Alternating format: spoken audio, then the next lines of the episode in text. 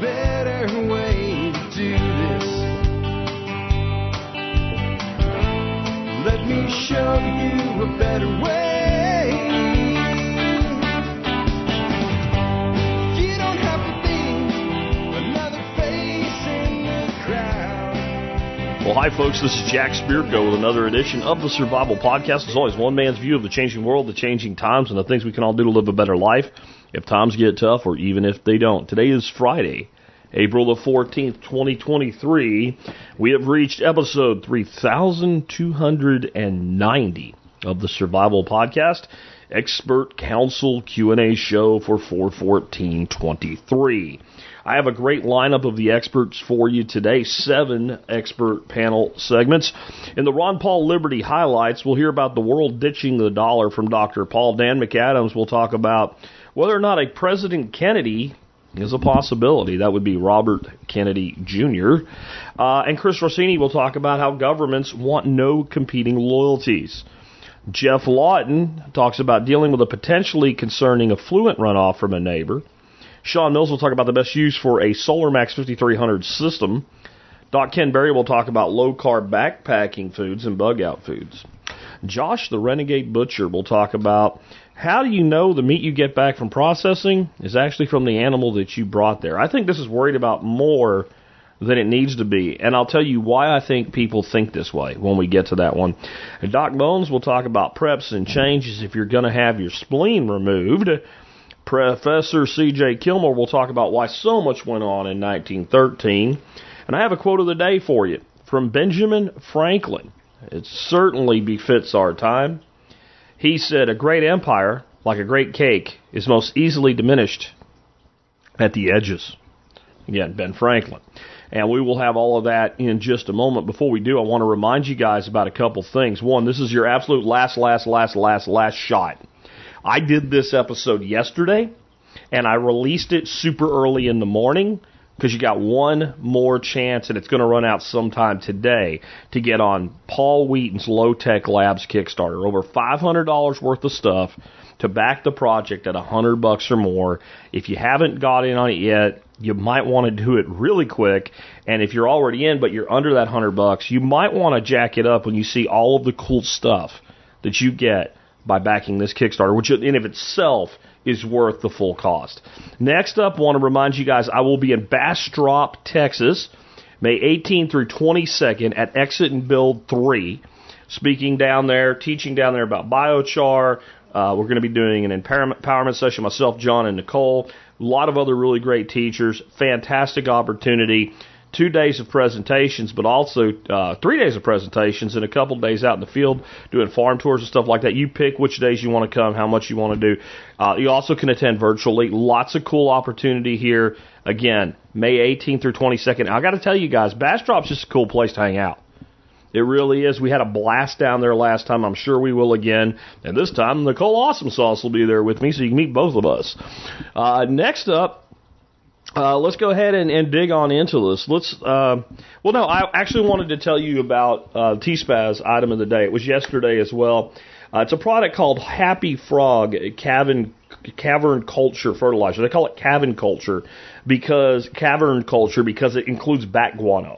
It's primarily a phosphorus source, but it has a whole litany of beneficial fungal organisms as part of your fertility program. I really love this stuff. I feel like when I found this year, along with biochar, I found the last piece in my fertility program. Like, everything just works together now. It's a really awesome product. Remember, you can always find everything that I recommend at tspaz.com. And you can help support the show anytime you shop online by starting there. But check this stuff out. There's a link to it in the show notes today. You can find it on the website just by scrolling down. Happy Frog Cavern Culture Fertilizer. Great phosphorus source, great micronutrient, macronutrient source, massive source of diverse fungal soil organisms, very affordable, just a pinch in the bottom of the hole whenever you do a transplant. It will change everything for you. With that, let's go ahead and hear from our first expert this week, which is actually 3 of them, because it's Dr. Paul's Liberty Highlights in order. Dr. Paul, followed by Dan McAdams, and then Chris Rossini. The dollar will not be the reserve currency for a lot longer. It's not going to be my bet would be that it's not going to be the reserve currency of the world being used massively like it has been, you know, in 5 or 10 years. But the currency, the foreign, the reserve currencies disappear slowly. Somebody made the point, then rapidly. It's going to happen, but it's not the end of the world. Matter of fact, there's tremendous improvements. It would dissipate the power of a few people who want to run the whole world. And it's not your friendly congressman who has a little bit of influence. It's somebody that's pulling the strings, that has been involved with wokeism and the takeover of this country, and the national security agencies that control things, our judicial system, our educational system. That's what that is what has brought us to our knees here. And so if we lose the reserve currency, I think it will be replaced. So let's put up this first clip. I think this is the Daily Caller's headline. He files paperwork for 2024 presidential run. And all you have to do is look at him. He looks like a president. I mean, that's a pretty superficial thing. But he looks like a president. He looks presidential, unlike, I think, the other two candidates in a way. But it is very interesting because, and I think you suggested early on, and I've noticed among people that I follow on Twitter who are libertarians, that there is a lot of excitement. There is a lot of excitement across political parties. There is excitement among conservatives. I think it's a breath of fresh air. And here are a couple of things that he's said recently, and we have to thank Zero Hedge for these tweets that we pulled out of their article. But here's what he said when he was exploring whether or not to file. And this is how he's going to define his candidacy. My top priority will be to end the corrupt merger between state and corporate power that has ruined our economy, shattered the middle class, polluted our landscapes and waters, poisoned our children, and robbed us of our values and freedoms. Together we can restore America's democracy. But, you know, I've been looking at the announcement. There were a lot of announcement stuff. You know, the thing that struck me is what is exciting is he doesn't like neocons, and he doesn't like the combination, which we've known for a long time. He doesn't like the combination of big government and big business. Yeah. So he's been on that position for a long, long time. But that generally puts him into the category of progressive, and we worked with him on anti-war issues, on civil libertarian issues, but he's developed a name because he was willing to take on the pharmaceutical industries. Yeah. And that's a big deal, because if you break ranks there, they can come down hard on you. You know, we are, whether we like it or not, or whether we know it or not, in a battle between power and, we could say, freedom, between the market. But in order to at least make it through in this life, you have to understand what power is all about. And one of the other things in the article was about Jeff's article was family and marriage. You know, the marriages, there's less marriages. I see it just in my life with the friends that I have and people not wanting to have kids. And, you know, this works into the power mentality, because power wants total control, and family, marriages, these are alternate loyalties. So you will have loyalty to your husband or wife, to your children first, before the state, before the government. And government doesn't want that. Government wants your total loyalty for themselves. And when the family is broken up, now they've got you isolated. And we see that with the less marriages. Even when you have marriages, you have two incomes. Now, there's nothing wrong with two incomes, but it's mandatory now. It's not even optional. You don't even think about it. You when you're dating or whatever, you're wondering, are we going to be able to survive with both of our incomes? It's not one income anymore. So, and this also feeds into another aspect. It's dependency. It's you and the state, and the state wants you completely dependent on it. And we see also with in schools, they don't want parents having a say in the kids' education, which is amazing, but that's how it is today. Or even, we'll go even further, the gender of your kids. So it's your kids and the state. They're owned by the state. You are owned by the state. Now, these are big. These ideas go all the way back, too. You know, it's just today we're seeing them play out. You know, and with the destruction of the family unit of even the belief in God. You know, the state tries to move in and play God, and it does a terrible job, but that's what the nature of power is. So understanding this, can at least help you to at least in your minds, try to think of how to, get out of the way or try to alternatively live so that you can go against this terrible trend that we're in. I want to comment just a real quick bit on, President Kennedy, and then we'll move on to, or potentially President Kennedy. And then we'll move on to Jeff Lawton with the affluent runoff issue. Totally different, diverse thing today, right? We're going to have a lot of variety in today's show. Anyway, I think this is about 1,000,000 to 1 odds from happening. I think he would go down in his great uncle's footsteps if he got close. I think they'd get rid of him if he got really close. I'd hope not, but I think it's definitely possible. He'll have some sort of accident or something. I don't think that'll happen because I don't think he's going to get close. I don't think that he has a chance running against whoever the Democrats decide to anoint. And I think the Democrats have a history of being willing to rig their own primaries to make sure that people they don't want don't get in. As bad as Republican primaries can be, and Dr. Paul can tell you all about that from his experience, but as bad as they are, nothing competes with the Democrats' ability and the powers they've given themselves to rig a primary. Ask Bernie Sanders. Okay? Now, how could this happen? Because even their powers to rig only go so far. If you have overwhelming support for a candidate, you can't really get rid of it. The only way I could see this happening, and this is not a prediction. This is like, if it could happen, how could it happen?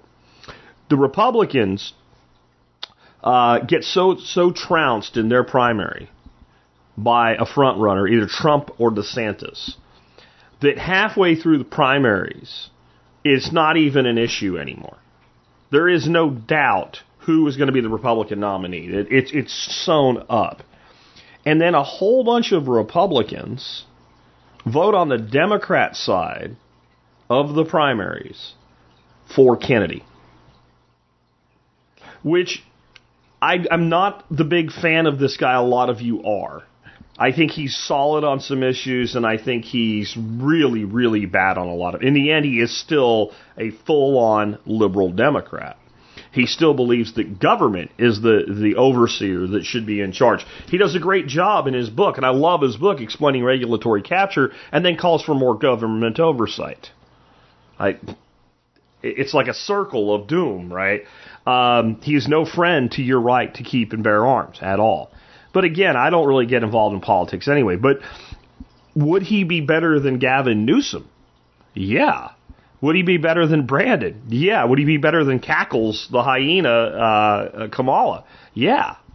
So it actually would make sense if you had already determined that you're not going to get what you want, or you are going to get, like, no matter what happens, it's either you're not going to or you are going to get what you want on the Republican side. If you're a Republican voter, to walk across in the primaries, even if that required you to register as a Democrat, and this is not without precedent. I don't know that it's ever been done successfully, but there's been movements to do it before, to switch loyalties during a primary to... And usually it's been done with the intent of, let's get the weaker candidate to win the nomination. Yeah. I don't know that would happen. That's the only way I see it. Here's my assessment on the Republican nomination, right? Because I've been asked about this. Democrat, it's either going to be Brandon Cackles or Newsom. And I don't know yet, because who knows how this is all going to play out. On the Republican side, unless Trump ends up in actual jail, right, for one of the 9,000 different things they're going to try to get him for now. If very few people enter the race, I think DeSantis has a real possibility of defeating Trump in the primaries. A real possibility. The bigger the clown car gets, the less DeSantis has the potential to become the nominee. If we do like we've done in past elections, where there's 10, 12, 18 candidates on the Republican side, like there were on the Democrat side last time, there's no way Trump doesn't win. If you can sew up a third of the votes and the other two-thirds are split up between 10, 12, 13 candidates, you're going to win. And you're going to win handily.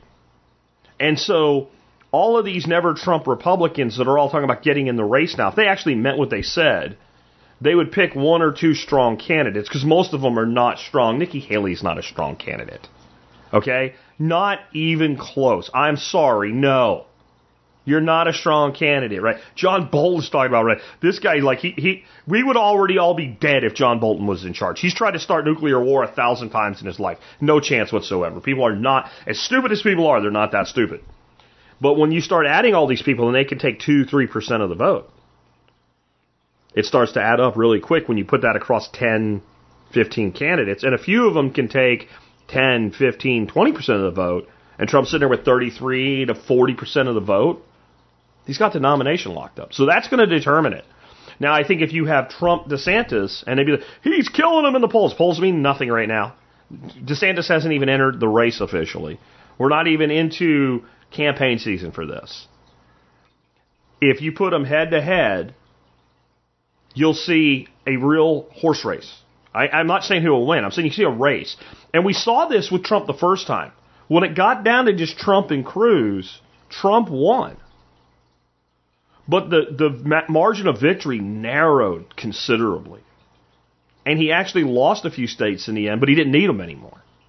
Had it just been Trump and Cruz the whole time, I still think the time that Trump picked to run was perfect for him. And I think he would have still won, but I don't think it would have been like this landslide, unbelievable victory. Anyway, that's my thoughts. I don't think it really matters. I think what you do in your own backyard is way more important. And one of the things that could be going on in your background, you could have some runoff from your neighbors, and it could be somewhat concerning. And Jeff Lawton will tell you what you should do about that if that's the case. Hi, Jeff Lawton here, coming to you from the Dead Sea Valley in Jordan.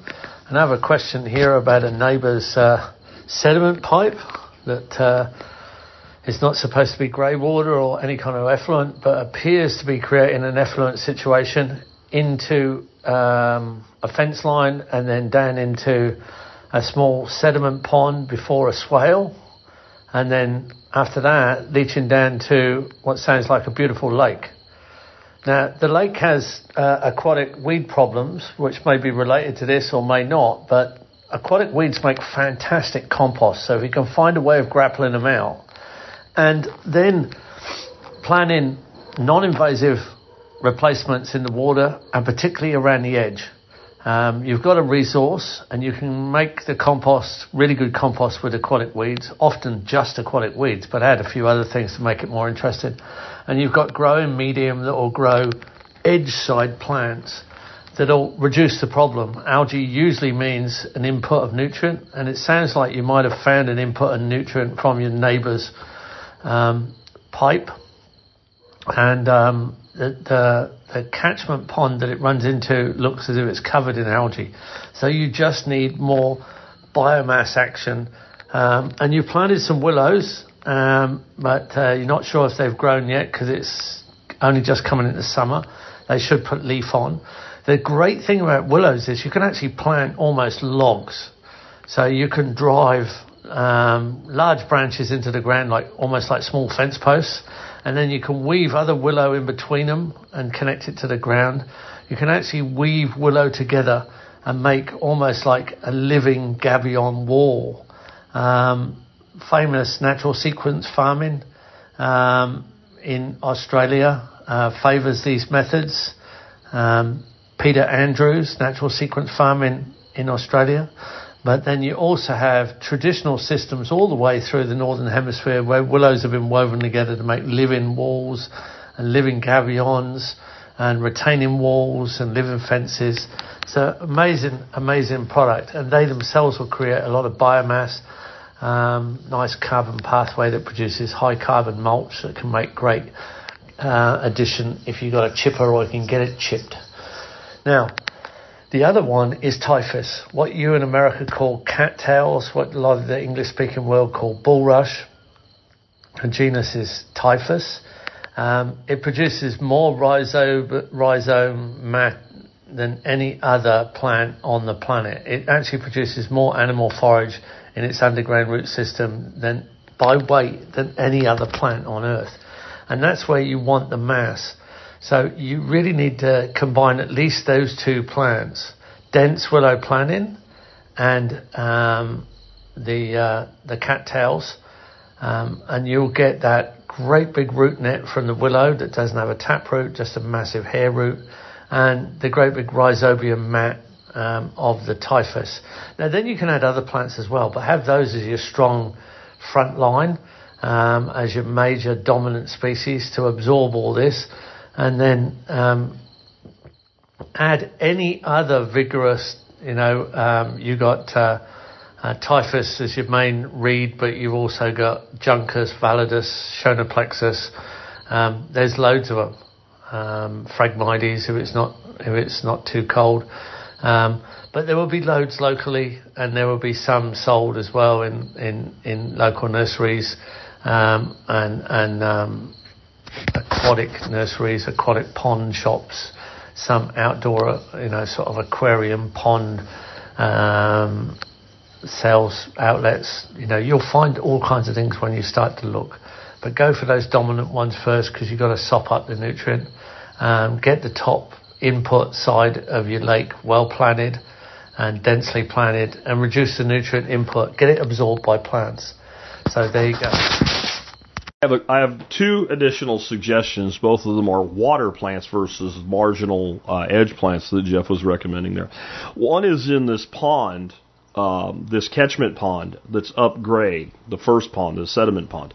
I don't know how big this is, so making a decision on this would have a lot to do with how big it is.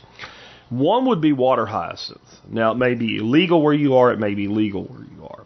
I would use real caution if you choose to do this. I would not, and it would have a lot to do with how big this sediment pond is. If this sediment pond is something like a 10-foot diameter pond, something that you can reach the center of from all around it, I would consider water hyacinth. You don't want it in your big pond. You will never be able to deal with it in your big pond. It will be too much to deal with, so don't do it if there's any way it can get there. People at one piece or whatever, and it could happen. So unless you live in a place where you get absolutely full-on hard freezes, don't even touch it when you have large bodies of water on your property. So, but if it's not the issue, if you live in a place where you're going to get a full-on hard freeze, and if some of it does escape, it doesn't matter because it's all going to die. If you put that in your catchment pond, or possibly even build more sedimentation ponds above it, even maybe one really small one, like if you could somehow put in a liner-lined small in-ground pond up at the very head of this, where this fluent first comes in, and covered that with water hyacinth, it will dramatically, and I mean dramatically, take nutrient up out of there in a way that you can't even begin to conceive of. And then you've got a livestock feed. The much safer play here, though, it's just that if it's heavy sun, it's not going to make it through the summer, is Azolla, that we've talked about a lot lately, which will also take up a massive amount of nutrient. It will grow like crazy in high nutrient water, and you've got a feed source and a fertilizer source. So those would be two things you could look at and see how they might fit into your design, depending on where you're at. I wouldn't worry about Azolla getting anywhere, because it doesn't go everywhere. It doesn't stay everywhere. It has spots it likes and spots it doesn't like. It's not the creature that ate the world like water hyacinth can be in some environments. The other problem with water hyacinth is once it takes up all the nutrient, when it dies, it lets all those hairs go. And water lettuce is way worse about this. But both of them can do this, and it can cause fish kill because they end up with all those little fibers stuck in their throats. Again, Azolla does not have this risk. So I would look at that potential. Next, do not overlook what Jeff said about the value of water plants, algae, etc. as compostables. And I will also point out, if you do vermicomposting, I know there's a ton more there than you can use, but you can use what you need out of it. Worms will eat the hell out of water hyacinth. They'll eat Azolla. They'll eat algae. They'll eat all that stuff. I'm using string algae. That it's in my system. It's something you're going to deal with. It's in some of my aquatic systems. And I pull out these big mats of it, and I'm laying this into my vermicomposting bin, and the worms love it. It's like a lot of people that do vermicompost, they put a couple layers of burlap over the top of their material. Well, this I have layers of it. So I have a layer of that, then more, more food, and then another layer of that. And they're up and down through it all the time, and they're eating it and they're living in it, and it's perfect for them. So I finally found a good use for a thing that's just really a pain in the rear. So that would be something else to consider. But if like floating weed mats and stuff like that, some of the best things I've seen for getting it out is people basically make a surface rake out of a big piece of PVC pipe with some something like maybe rebar for tines that are only go down a couple inches out of it, sealed up with the ends capped so it'll float. And then a rope on it, and then a rope attached, so you have a rope from each end coming together like a ski rope, and then a single rope like the tow rope that goes from the skier back to the thing, so it'll stay even. And you just throw that out, and then the weights of the tines rotate straight down, and you drag it in. And that's a great way to harvest a lot of those weeds. And, man, the value of those as compostables is massive. Massive, massive, massive. With that, now let's go into solar energy with Sean Mills and a SolarMax 5300 system. Hey everybody, this is Sean Mills with HackMyHomestead.com, and today I've got a question from Kent about an existing system and adding to it. So, here we go. My question is for Sean Mills. What would be my best use for a, quote, SolarMax 5300, unquote, from Total Solar Innovations? I have been gifted with a SolarMax 5300 complete setup, which is new in 2015, including 6 240-watt PV panels with connection wires and plugs, inverters, Ames 5,000-watt modified sine wave, and an Ames 300-watt pure sine wave, a Schneider 60-amp charge controller, a shower charger, and an EMP-proof steel box, all on a heavy-duty cart. Should I buy batteries or not? Should I part it out for sale or sell as a package? Should I make use of it within my current setup as pieces or as a whole? I'm open to anything that makes sense with the additional details below. The panels are currently stacked behind a lot of stuff, so I can't see any printing on them, but they are large panels, 240 watt, and appear to be in good physical condition, stacked upright and protected with plywood. The downside is that all the batteries, which are 6 12-volt glass mat batteries, are bad, really bad, bulging. I'll attach pictures of the cart, but again, can't really get to the panels at this point.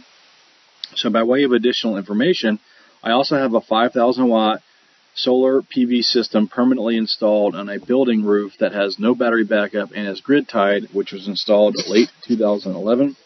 It's a basic components are a Sunny Boy 5000 US SMA inverter, which was replaced in 2016, and 24 Canadian solar CS6P 230-watt panels.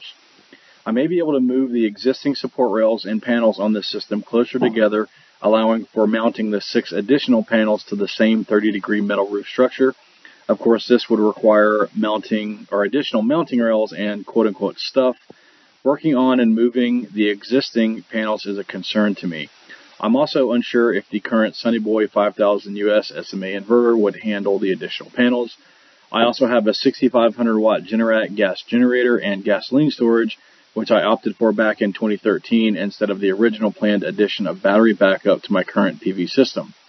I have it all safety wired up, so with minimal effort, I can power anything in the house with the exception of my heat pump, and I have a backup propane furnace to cover that need and disconnect from the grid.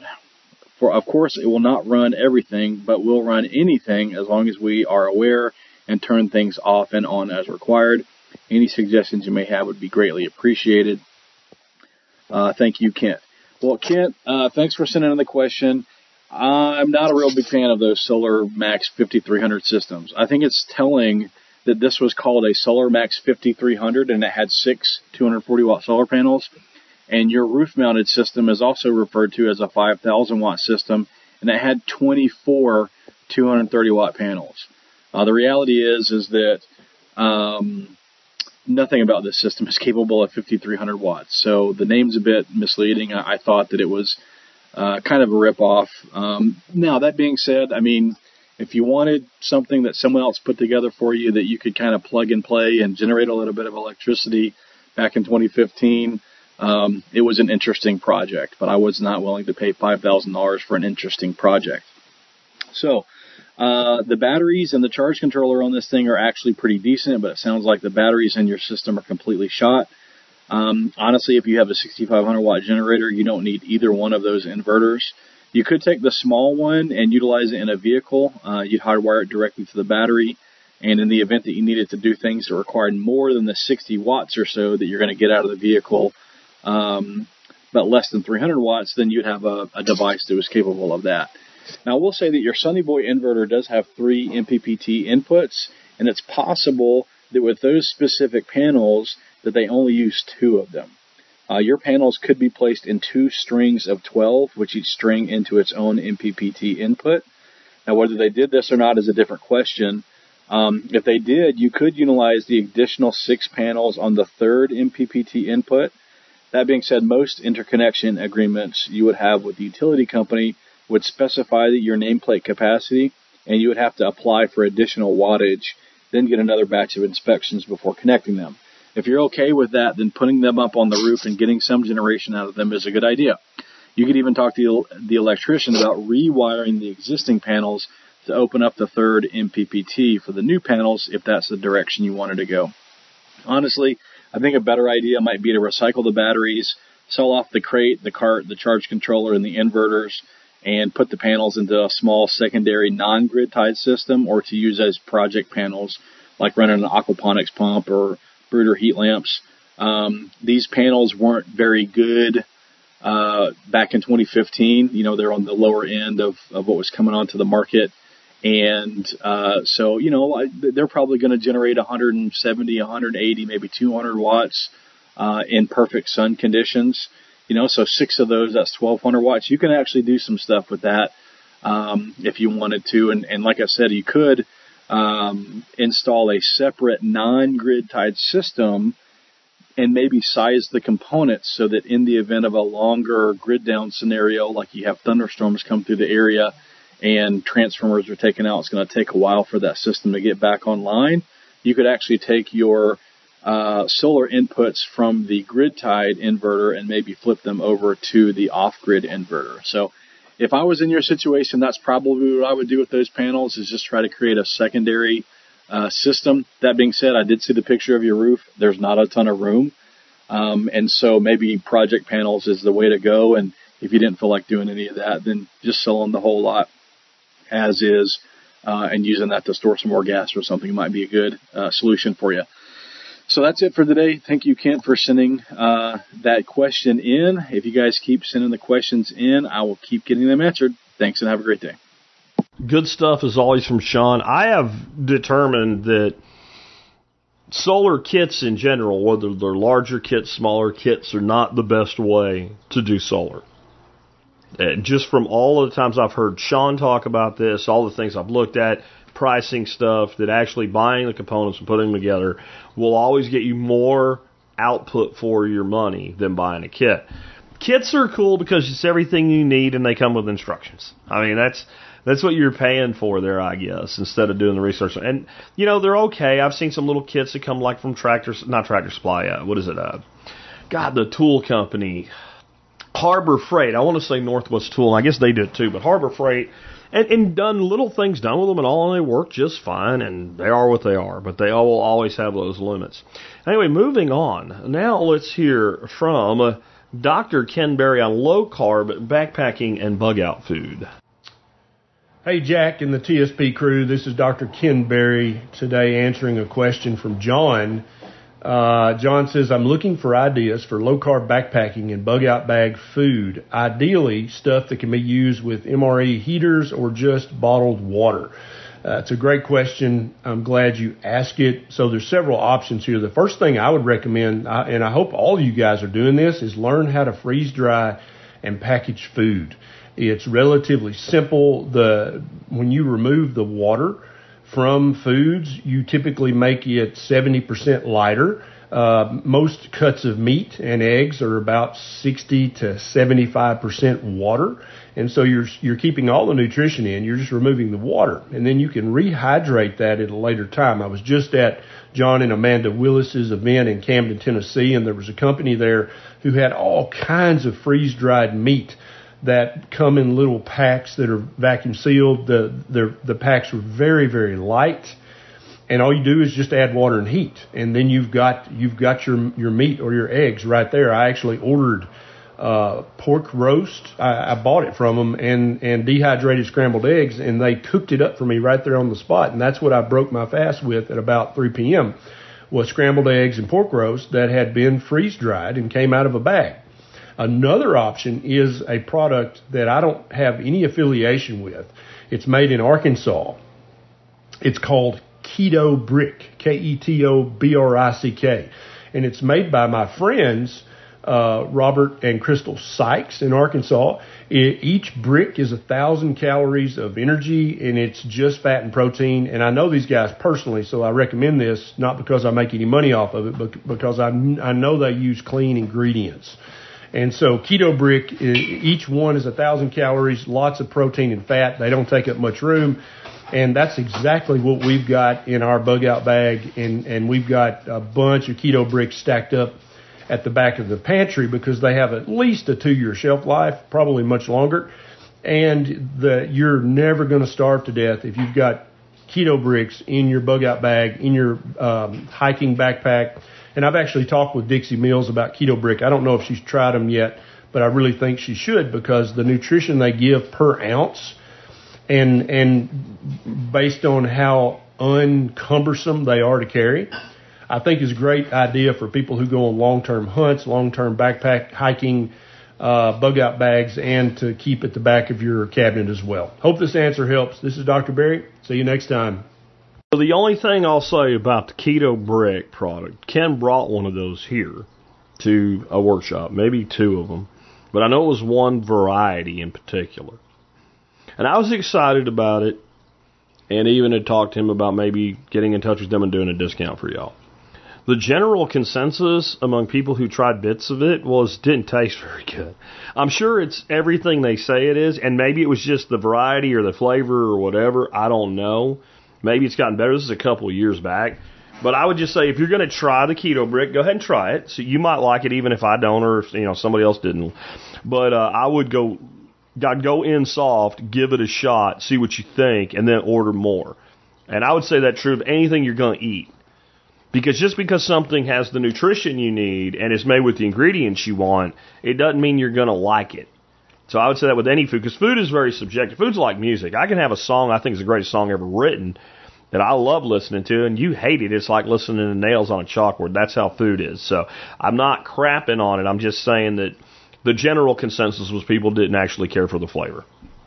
Just feel obligated to put that out there. But good advice from Ken. Josh the Renegade Butcher now on another thing to do with me. How do you know the meat that you send off to the butcher that comes back is actually from the animal you gave the butcher in the first place? Hey there, folks. Josh the Renegade Butcher coming to you from Southeast Texas. Just wanted to throw out a little segment here for Jack on the Survival Podcast Expert Council. I get asked the question all the time. How do you know that you got your own meat back from the processor? That's sort of like asking if your plumber's ripping you off. It depends. Maybe you did, maybe you didn't. You probably did. I would say in most cases, at least when it comes to domestic animal processing, you probably got your own meat back. It's usually more work to try to replace somebody's meat with someone else's. However, what it comes down to is in any industry is going to be integrity and transparency. So if you're looking at a new processor or it's someone you've not worked with enough and you have suspicions, ask around, especially in smaller communities, and that's usually where the small processors are at.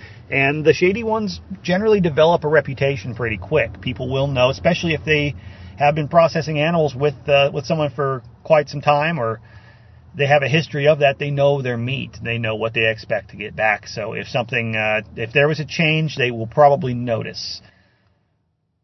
If you have a processor that calls you up and tells you that they made a mistake and explains it to you, they're probably legitimate because very, very few times do I run into a business that is willing to admit their mistakes and not just try to pass it off and hope no one notices.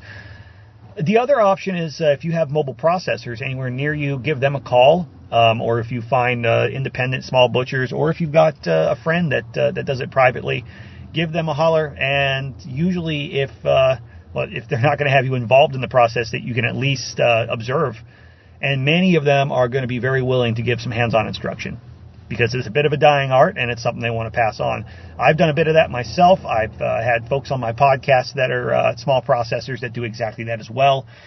So it's definitely worth checking out if it's available in your area. And you can also, if you are looking to learn to do it yourself, just so that you know for sure that you do get your own meat back and have it done the way that you want, and you're looking to add a skill to your repertoire, well, there's lots and lots of online resources available now. You can get on YouTube. You can find a ton. You can follow my podcast. You can join the Telegram community. Look up renegadebutcher.com. We've got a Telegram chat that's connected to that, the Liberty Meat Chat. Really good place.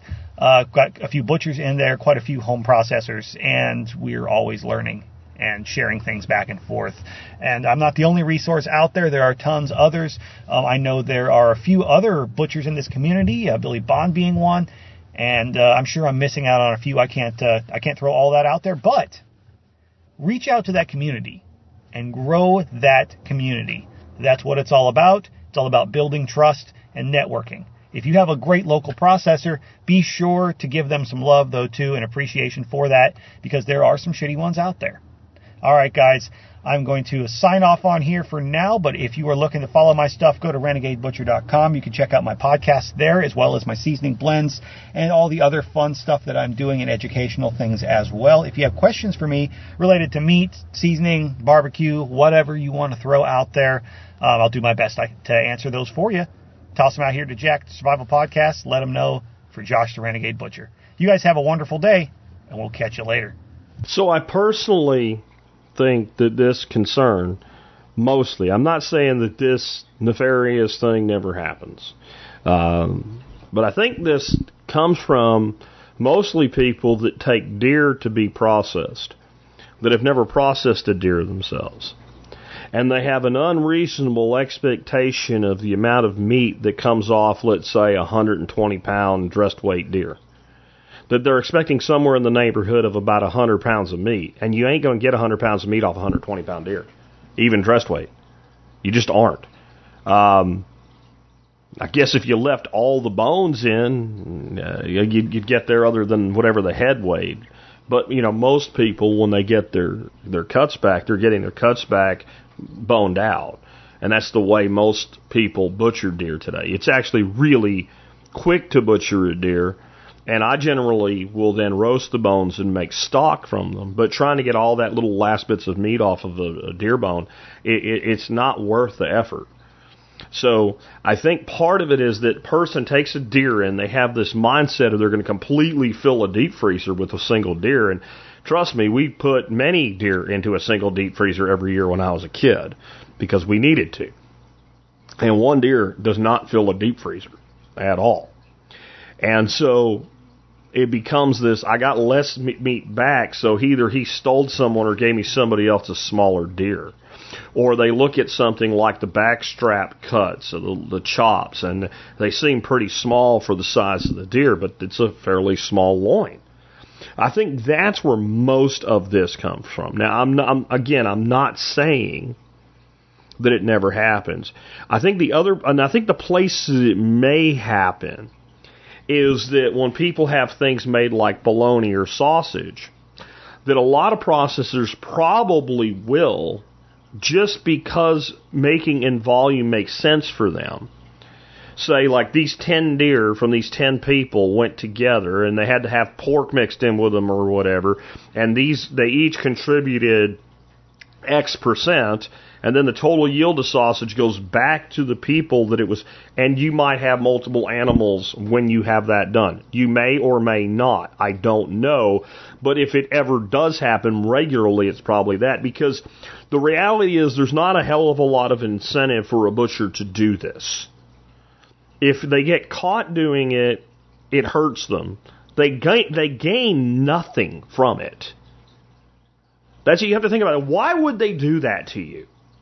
right? And I think there's a little bit of paranoia here. Again, I'm not saying it never happens. I'm saying it's probably the least likely thing to worry about.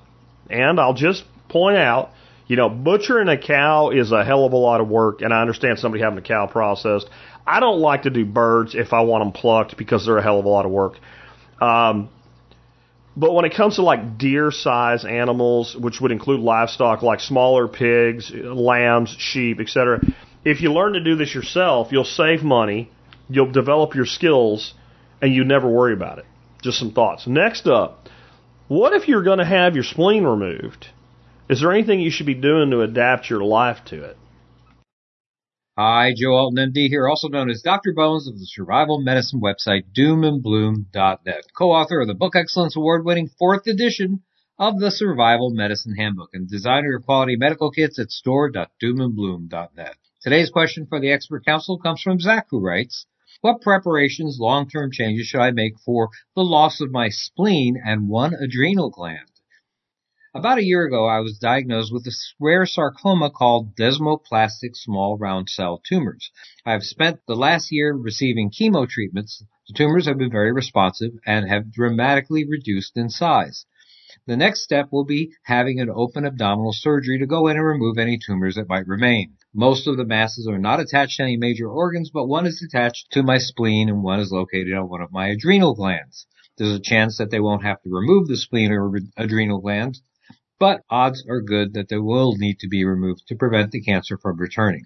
After recovering from the surgery, I'm supposed to have 6 weeks of chemo and radiation, then be deemed cancer-free with limited risk of it returning. What are your recommendations for life after using your spleen and an adrenal gland? Also, in general, do you have any recommendations for recovering from an open abdominal surgery? Thanks for all you guys do. Zach, I'm sorry you're going through this, and I hope for a full remission and recovery. The organs that you're having removed are poorly understood by the general public. They may have heard of the spleen and the adrenal gland, but let's impart a little more information. The adrenal glands are triangular-shaped glands that are located above the kidneys. They provide essential hormones that control the body's fluid and salt regulation. They also produce hormones that control our fear, anger, fight-or-flight response, blood pressure, muscle development, sexual drive, and sugar metabolism. They secrete hormones that help the body deal with stress. Like the kidneys, at least one adrenal gland is usually required to live a normal life. There are not many side effects documented after adrenal gland removal, if it's only on one side. Rarely, a few symptoms are noticed, which include low blood pressure, fatigue, elevated sugar, elevated serum potassium levels, some hormone imbalances, infections, increased stress levels, and increased cortisol levels, which translate to stress. These happen in the minority of patients, so you may not notice any difference at all due to removal of one adrenal gland. You may need to take a medicine called aldosterone for a few weeks until the natural production of aldosterone is recovered through other glands like the pituitary gland. You may also need to take 20 to 30 milligrams of hydrocortisone by mouth each day to mimic normal cortisol production. Now, how about the spleen? The spleen is a fist-sized organ that sits under your ribcage on the left side of your abdomen. Unlike the stomach, liver, or kidneys, it's not directly connected to the other organs in your abdomen. Instead, it's connected to blood vessels, with an artery that brings blood to it and a vein which takes the blood away. The spleen is composed of two types of tissue, the red pulp, which filters the blood, and the white pulp, which contains white blood cells that regulate inflammation and the body's response to infection. Both types of tissues play roles in fighting disease-causing organisms like bacteria, viruses, fungi, or parasites that cause infections. The red pulp removes red blood cells, which carry oxygen when they become old, damaged, or infected. It harvests the iron from the old red blood cells for recycling into new red blood cells. Usually new red blood cells are created by the bone marrow, but when blood counts are low and the bone marrow is not working well, the spleen can also make new red blood cells. The loss of the spleen's ability to filter out infected red blood cells increases risks associated with certain parasitic infections, like malaria and babesia. Malaria is spread by mosquito bites in many parts of Africa, Asia, and South and Central America. Babesia is spread by tick bites in the northeastern and upper midwestern part of the U.S. A different species of Babesia is found throughout Europe. People without a spleen should take extra precautions to avoid these infections if they live in or visit a region where these infections are common, such as using insect repellents.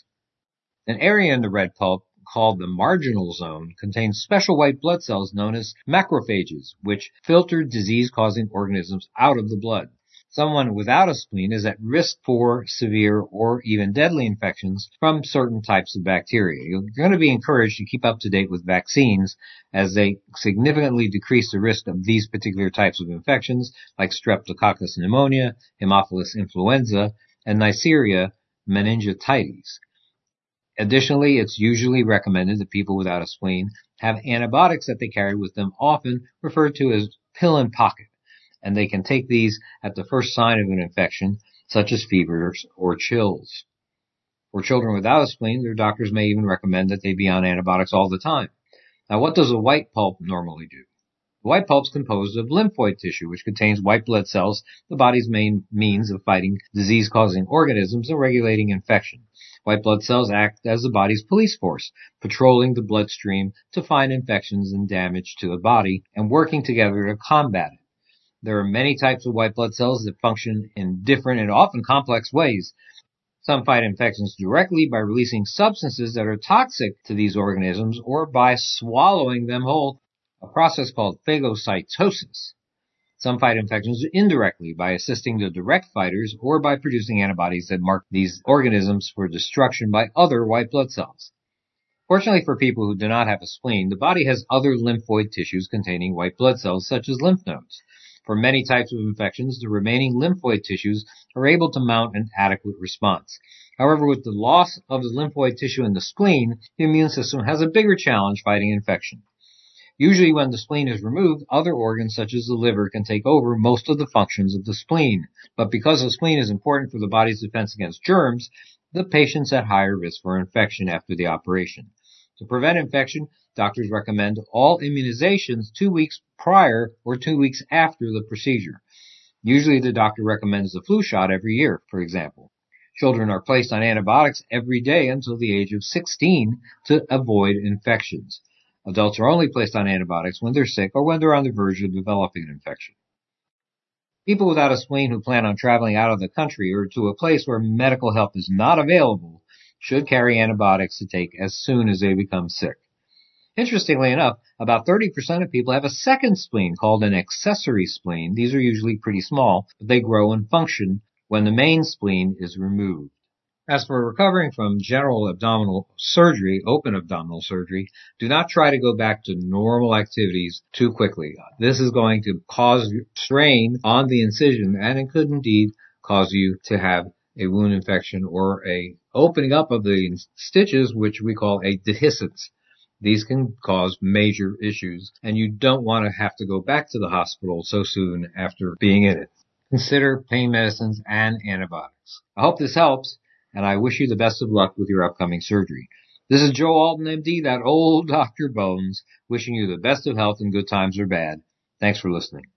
Hey, please consider supporting our mission by getting some of the quality medical kits, individual supplies, and personal protection gear available at store.doomandbloom.net. My big thing is I'm just happy to hear that, going through treatment like that seems to have paid off, and it looks like you're going to be cancer-free, so good for you, man. I hope everything works out for the best. It's always scary going under the knife, even when prognosis is good. So I hope this goes well for you when you have it done. Next up, I got a question about the year 1913 with C.J. Kilmer. Now, I tell expert panel members that I want these segments kept 7-8 minutes, something like that, and I give people a little leeway when they need it. CJ's new to this, so this kind of ends abruptly, and I think he got as close as he could to the end and just cut it off. So that's why it may seem to end a little bit abruptly. But the question is basically, why did so much shit go down in 1913? And a lot did. And a lot of it is connected. A lot of it eventually became connected, but it's not quite the conspiracy that it's made out to be on the grand conspiratorial tin hat scale, but there is some real substance to the fact that it was a pivotal year, and as CJ calls it, the high tide of American progressivism 1.0, and I would agree with that. 1913 was when the progressive wing in the United States government made its greatest lasting long-term implications, but not everything was particularly that, and with more on that, C.J. Kilmer from the Dangerous History Podcast. Howdy, this is CJ from the Dangerous History Podcast, and I'm answering an email from Carl, who asks why so many major things happened in the year of 1913. And then his email contains, I guess, a screenshot of a tweet from someone named Harrison H. Smith, who I admit I had never heard of prior to looking at this email. Apparently, just from my brief looking into this person, he is affiliated with InfoWars. Beyond that, I know really nothing about this person. But the tweet in question says that all of these things happened in 1913, and at least from my reading of it, sort of implies that they were all connected somehow. Maybe I'm reading too much into that, but that's how it came across to me. So the things that are listed in this tweet are the Federal Reserve Act, the income tax in the U.S., which of course is the 16th Amendment, Ford's invention of the assembly line, the founding of the Rockefeller Foundation, the founding of the ADL, or Anti-Defamation League, the first Aliyah to Israel, and then last it lists the 17th Amendment. So I'll start off talking about the first two items and the last item in this tweet, all of which are American political developments. So 1913 is arguably more or less the high tide of what I would call American progressivism version 1.0. And so the increasingly dominant political ideology, which was present as major factions in both the Republican and Democratic parties, as well as briefly in the Progressive or Bull Moose Party in 1912, this was a major force, perhaps the single largest American political faction at the time, and it reached across parties, as I said. And they very much, various progressives, be they Republican, Democrat, Progressive Party, they might differ on some of the details of exactly how they wanted these things to be set up, but there was broad agreement on creating a new central bank, on making a permanent income tax amendment, and on passing what would become the 17th Amendment, which was the amendment that took the United States Senate from a body composed of people chosen by state legislatures to a body of people directly voted on by the voters of their respective states. Those three things all happened to be passed in 1913, but they all had many, many years of work behind them by various activists and lobbying groups and intellectuals and so on and so forth. So it just so happened they culminated in 1913 during the first year of the presidency of Woodrow Wilson. And for those not familiar with my podcast, I am currently in the midst of a multi-year project of a many-part, many-hour deep dive narrative series into the life and career of Woodrow Wilson. I believe the last one I did was part 10, and I still have probably at least another half dozen installments to go before I'm completely done with this story. So a while back, I did an episode just on the year 1913 and all the things that went down in Woodrow Wilson's first year as president. Again, the Federal Reserve, the income tax, and making U.S. senators directly elected by the voters of their states. All of those things passed on his watch. He supported all of them. He, happily went along with passing all of them.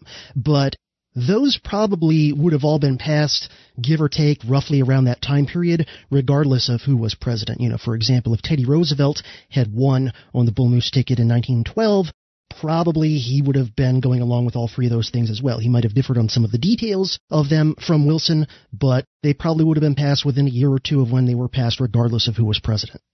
Now, regarding Ford inventing the assembly line and the Rockefeller Foundation being founded, I don't think these two things are directly connected other than that they are both symptoms of the fact that the high tide of progressivism 1.0 was also a major high tide, and not the only one and not the last one, but a high tide for American big corporations.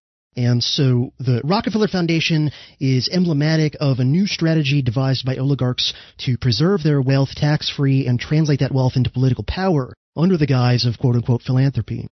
And the Rockefeller Foundation was one, I forget if it was the first one or whatever, but it's one of the initial big three corporate foundations that were set up for these purposes of preserving wealth and translating it into power under the guise of philanthropy. The initial big three are the Ford, Carnegie, and Rockefeller Foundations. And those have had massive influences on American life and the American political system and the U.S. government and a whole bunch of other things that cannot really be exaggerated. Ford's development of the assembly line, 1913 is usually listed as the year that he quote-unquote created the moving assembly line. In reality, like any invention, there's a lot leading up to it. Ford had been, producing cars and working on developing his production technique to make it more efficient for years leading up to that culmination of, the full-blown, this is the assembly line as we know it. And to be fair, there were people making other things than cars prior to Ford who developed at least aspects of the idea of the assembly line that Ford, A, put all together, and B, applied to, making automobiles. And then with the things relating to Jews, the founding of the ADL, and the first Aliyah to Israel. Well, first off, the founding of the ADL as we know it today is, as far as I know, very different from the ADL as it originally existed and as it was founded. The ADL, from what I understand anyway, was founded as a way to try and combat legit, serious anti-Semitic prejudices and things that were quite rampant and mainstream in the U.S. in the early 20th century. Now, today, it's, you know, kind of like the SPLC in that it goes around accusing everybody of being a racist and a Nazi who disagrees with kind of the establishment and, you know, accuses of anti-Semitism anyone who criticizes the state of Israel or criticizes American neocons or criticizes the overall idea of Zionism. But I don't think, maybe I'm wrong, but I don't think the original ADL was that way. And then in regard to the first Aliyah to Israel, which is the first mass movement of Jews to Palestine to eventually culminate in the founding of the State of Israel, actually, that is erroneous. That did not happen in 1913. The first Aliyah to Israel is usually dated as something like 1881 to 1901. And then the second Aliyah to Israel is dated as 1904 to 1914. So obviously 1913 would be in that second Aliyah, but it's not the first Aliyah, and it's not like it all happened in one year. And I'm not sure why someone would include in these other developments the founding of the ADL and the misdated first Aliyah to Israel, other than to at least imply the old cliche of everything is a Jewish banker conspiracy. And I suppose the implication is that, you know, some secret cabal of Jewish bankers is sitting somewhere and pulling the puppet strings of everything happening in the world, and they're simultaneously setting up the Federal Reserve, the income tax, and all that, while they're starting Zionism and setting up the ADL and all these things as if it's all part of one big master plan, which I don't believe it was. Now, there was such a thing as a master plan in the minds of Zionists at the time, but I don't think that, you know, there's like this one globalist group of Jews who's plotting all this stuff at once. These are all things, some of which are interrelated to each other on this list, but these are all distinct things, and they're not all directly related to each other, and there are historical reasons why Jews historically have been disproportionately represented in things like banking. But that doesn't mean that every Jew is in on some huge conspiracy. It also doesn't mean that all of the banksters around the world are Jewish. They're not. Some of the biggest banksters in the U.S. and in the U.K., for that matter, were as white Anglo-Saxon Protestant as you can get. People like J.P. Morgan, for example. So, again, I think that's why he kind of chopped there at the end, just to be clear. I didn't do it to him, and I'll let him know when he has something like this, if he needs to go 30 seconds over something to give it a less chopped ending, that I will give him that. And I also tell expert panel members, if you need more than the allotted time for a specific segment and you ask me, I'll probably say yes, as long as it's not chronic. Because if I have every expert panel member giving me 15-minute answers, then I've got 3-hour-long expert council shows. Anyway, with that, I want to talk about my segment today. And I saw this quote this morning. I'm like, this is a good thing for me to talk about, given the state of affairs we're in. Benjamin Franklin once said, "A great empire, like a great cake, is most easily diminished at the edges." And you might think this was a warning, but it was more a tactic. How do you attack an empire? Well, you attack it at its edges.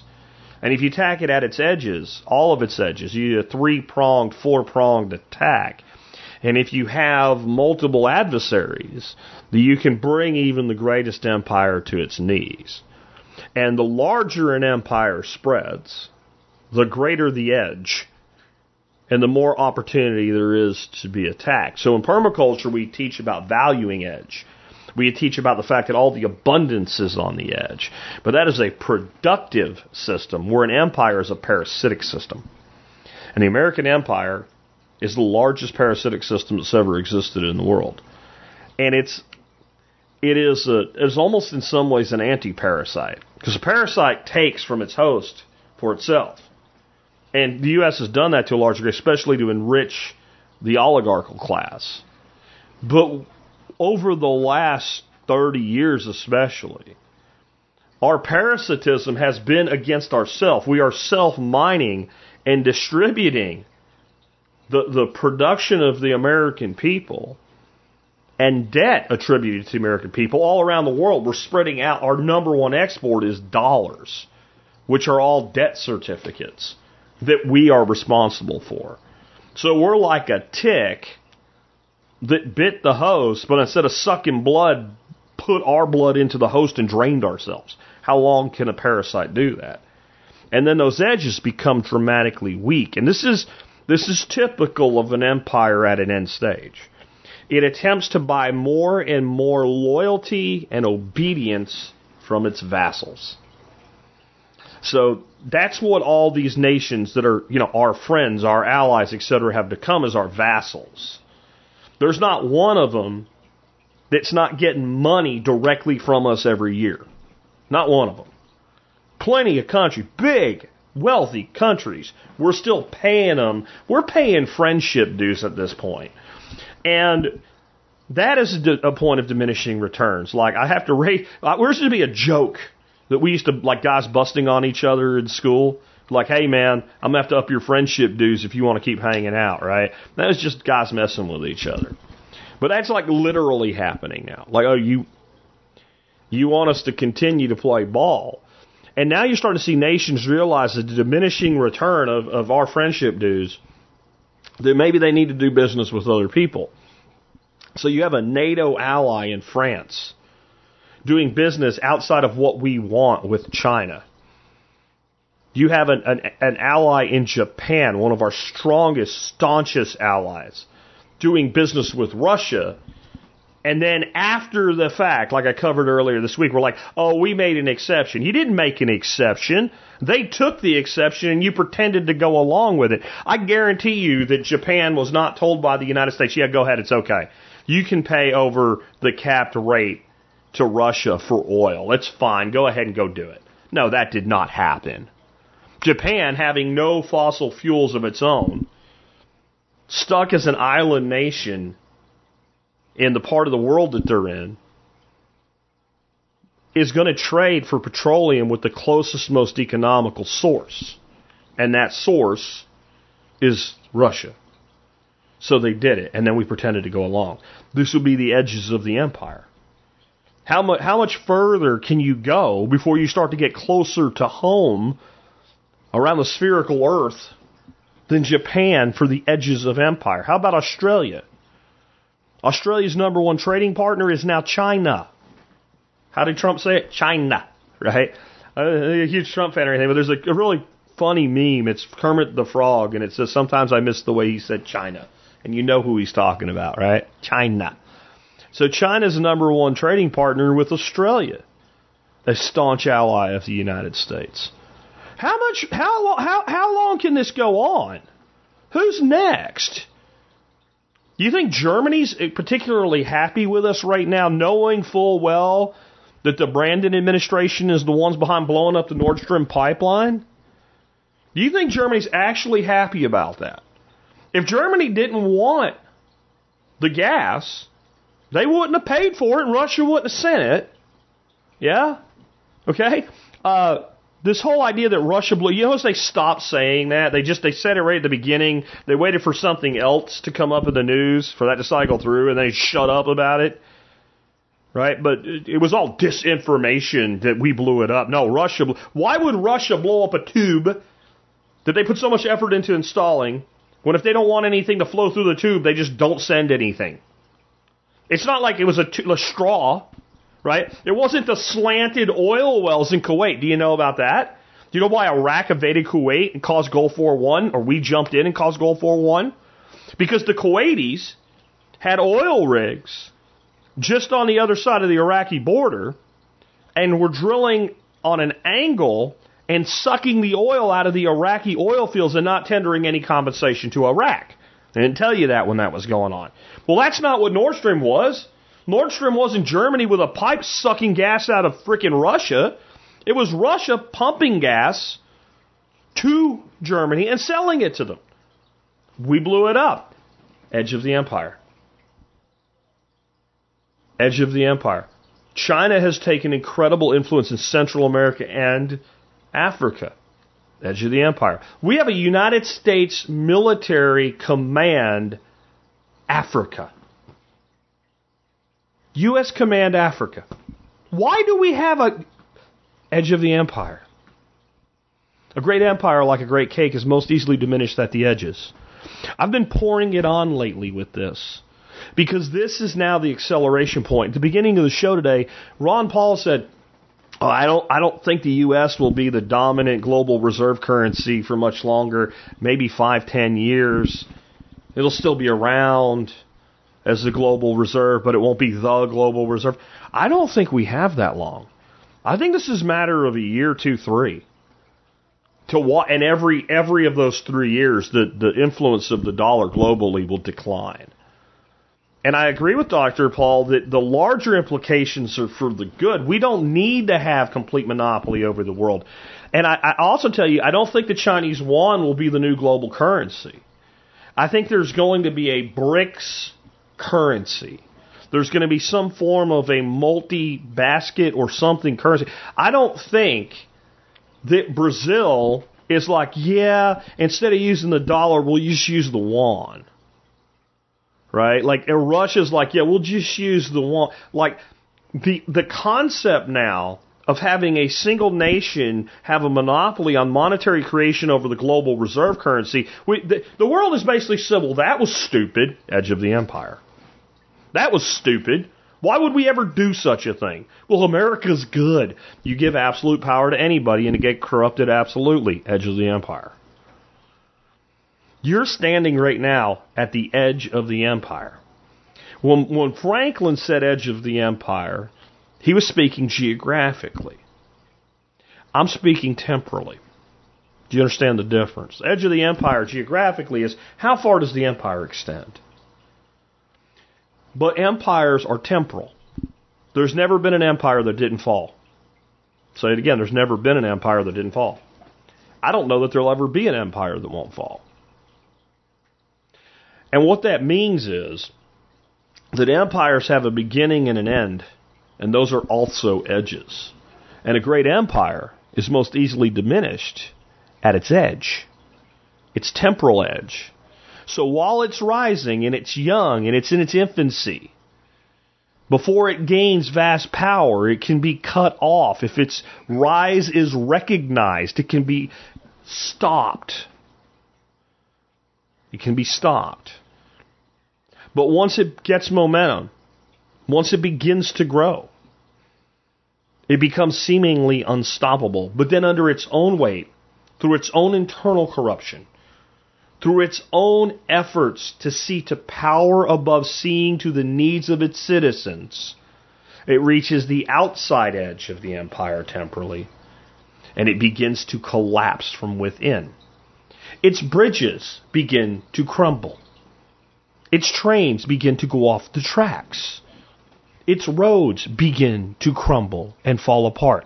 Its great cities go into decay, both physically and morally. People begin to flee population centers.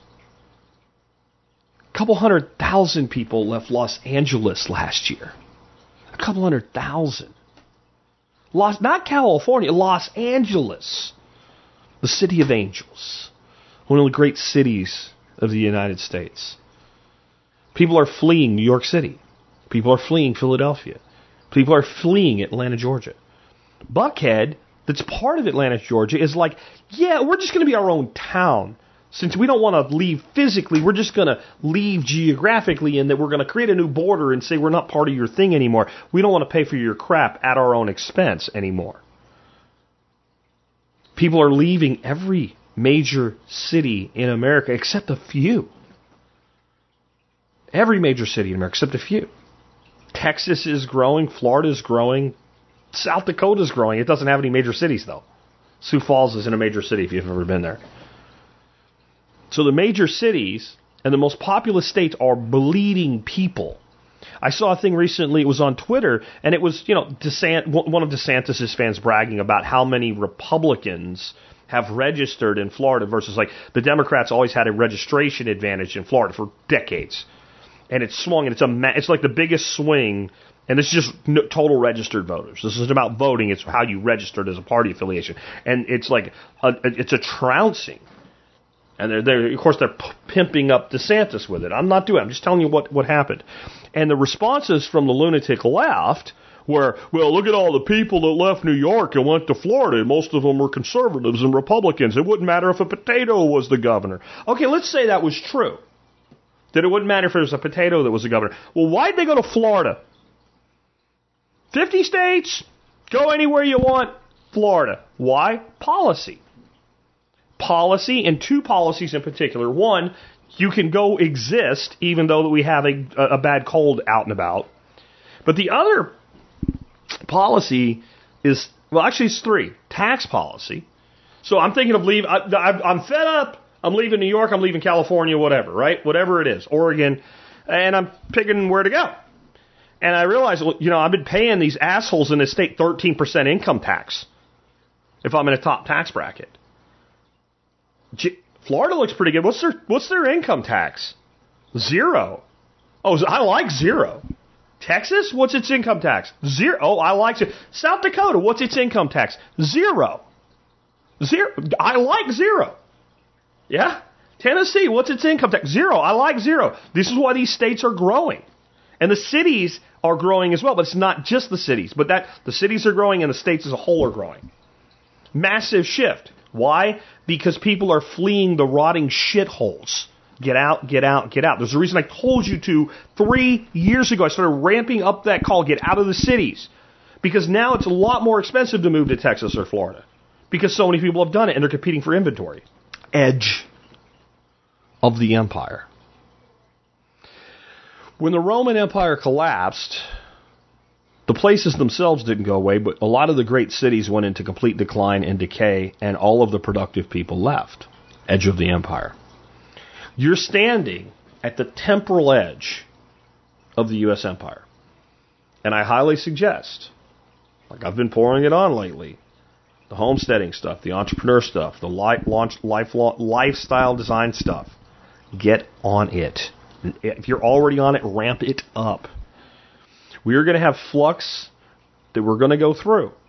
I've only been telling you for a decade it's coming. Here it is. We're going to have flux that we're going to go through that's going to be very difficult to get through. I think my grandchildren will be so much better for this happening when they're my age. But I'm the one that has to live through it as an adult. I'm the one that has to adapt, and so are you. I know you didn't ask for it. I've said that many times the last couple of weeks. I know you didn't ask to be born at this time in this place for this event, but you're here. And instead of being afraid of it, instead of cowering, instead of saying it's all over, instead of being Eeyore, it'll never work. No, now is the time to build your fortune. If you can fog a mirror, you're not done yet, but stay focused, by God, on your circle of control first, your circle of influence second, and your circle of concern. It's like a weather report. Glance at it once a day. Think about if a storm's coming, where you're going to take shelter, and go on and keep freaking building, keep freaking planting, keep making your life better. Teach your children. Teach them the skills they're going to need in the future. Get them out of the state-run government shithole schools. I don't even care if you're in a state like Florida or Texas. Our schools are terrible, too. Just because they're not as bad doesn't mean they're not terrible. The state does not deserve the honor and the privilege of shaping the mind of your children. And if you send your children to the emperor for education, they will come home Romans. Romans at the edge of the Roman Empire. Not a good time to be a Roman. With that, it's been Jack Spirko with another edition of the Survival Podcast, helping you figure out how to live that better life if times get tough or even if they don't. Are they going to bail you out or just run you around? They said you should have a house the American way. $1 down, $1 a month, and you never have to pay. There's a better way to do this. Let me show you a better way.